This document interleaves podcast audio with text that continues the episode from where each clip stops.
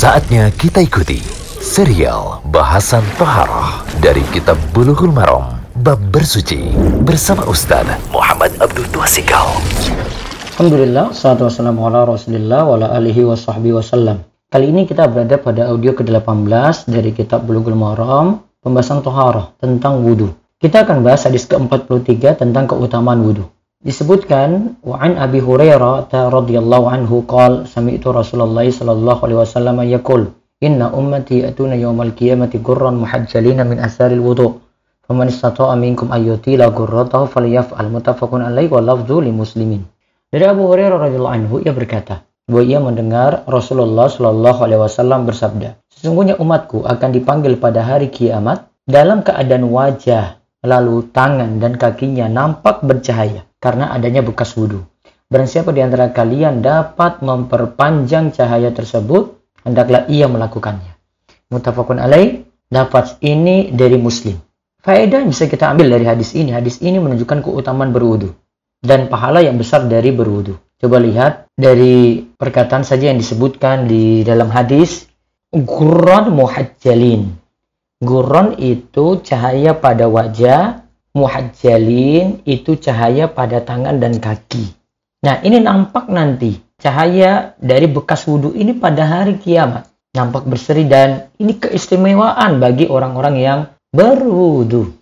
Yang kedua, inilah yang jadi sebab perbedaan umat Muhammad dari umat lainnya. Perbedaan umat Islam pada hari kiamat adalah dari kilaunya wajah, tangan, dan kaki mereka. Jadi wajahnya berkilau, tangannya berkilau, kakinya berkilau. Yang ketiga, yang menjadi keistimewaan umat Islam adalah bukan perbuatan wudhunya. Karena wudhu tersebut sudah ada pada karena wudhu sudah ada juga pada umat sebelum Islam. Yang menjadi keistimewaan umat Islam adalah adanya guron muhajjalin, bekas wudhu. Bekas wudhu yang nampak pada wajah, tangan, dan kaki. Dan inilah pendapat yang lebih tepat dari pendapat para ulama yang ada. Jadi umat-umat sebelum kita juga lakukan wudhu dengan dengan syariat mereka sendiri. Namun yang istimewanya dari umat Islam adalah mereka punya bekas wudhu yang nampak pada wajah, tangan, dan kaki. Kemudian yang keempat, bolehkah menambah, membasuh lebih dari batasan yang wajib saat berwudhu? Misalnya, mengusap atau membasuh lebih dari siku tangan atau mata kaki.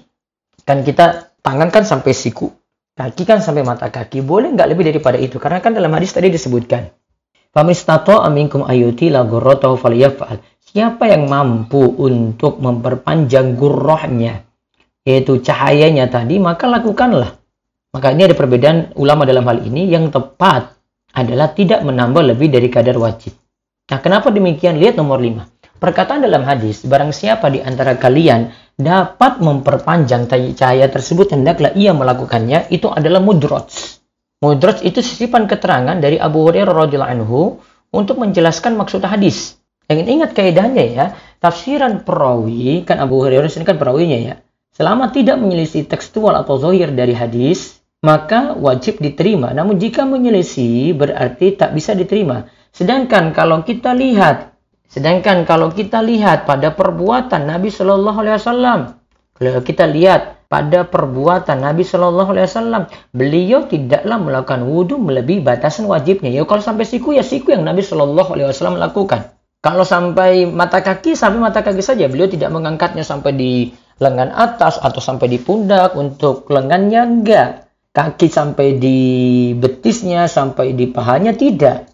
Berarti Nabi SAW cukupi seperti itu. Maka kita mengamalkan sampai batas wajib saja. Tidak melebihi siku, tidak melebihi dari mata kaki. Dan inilah pendapat yang lebih kuat. Dan intinya hadis tadi menunjukkan keutamaan yang besar dari orang yang berwudu. Sekaligus berarti bagi siapa saja yang menjaga wudhunya.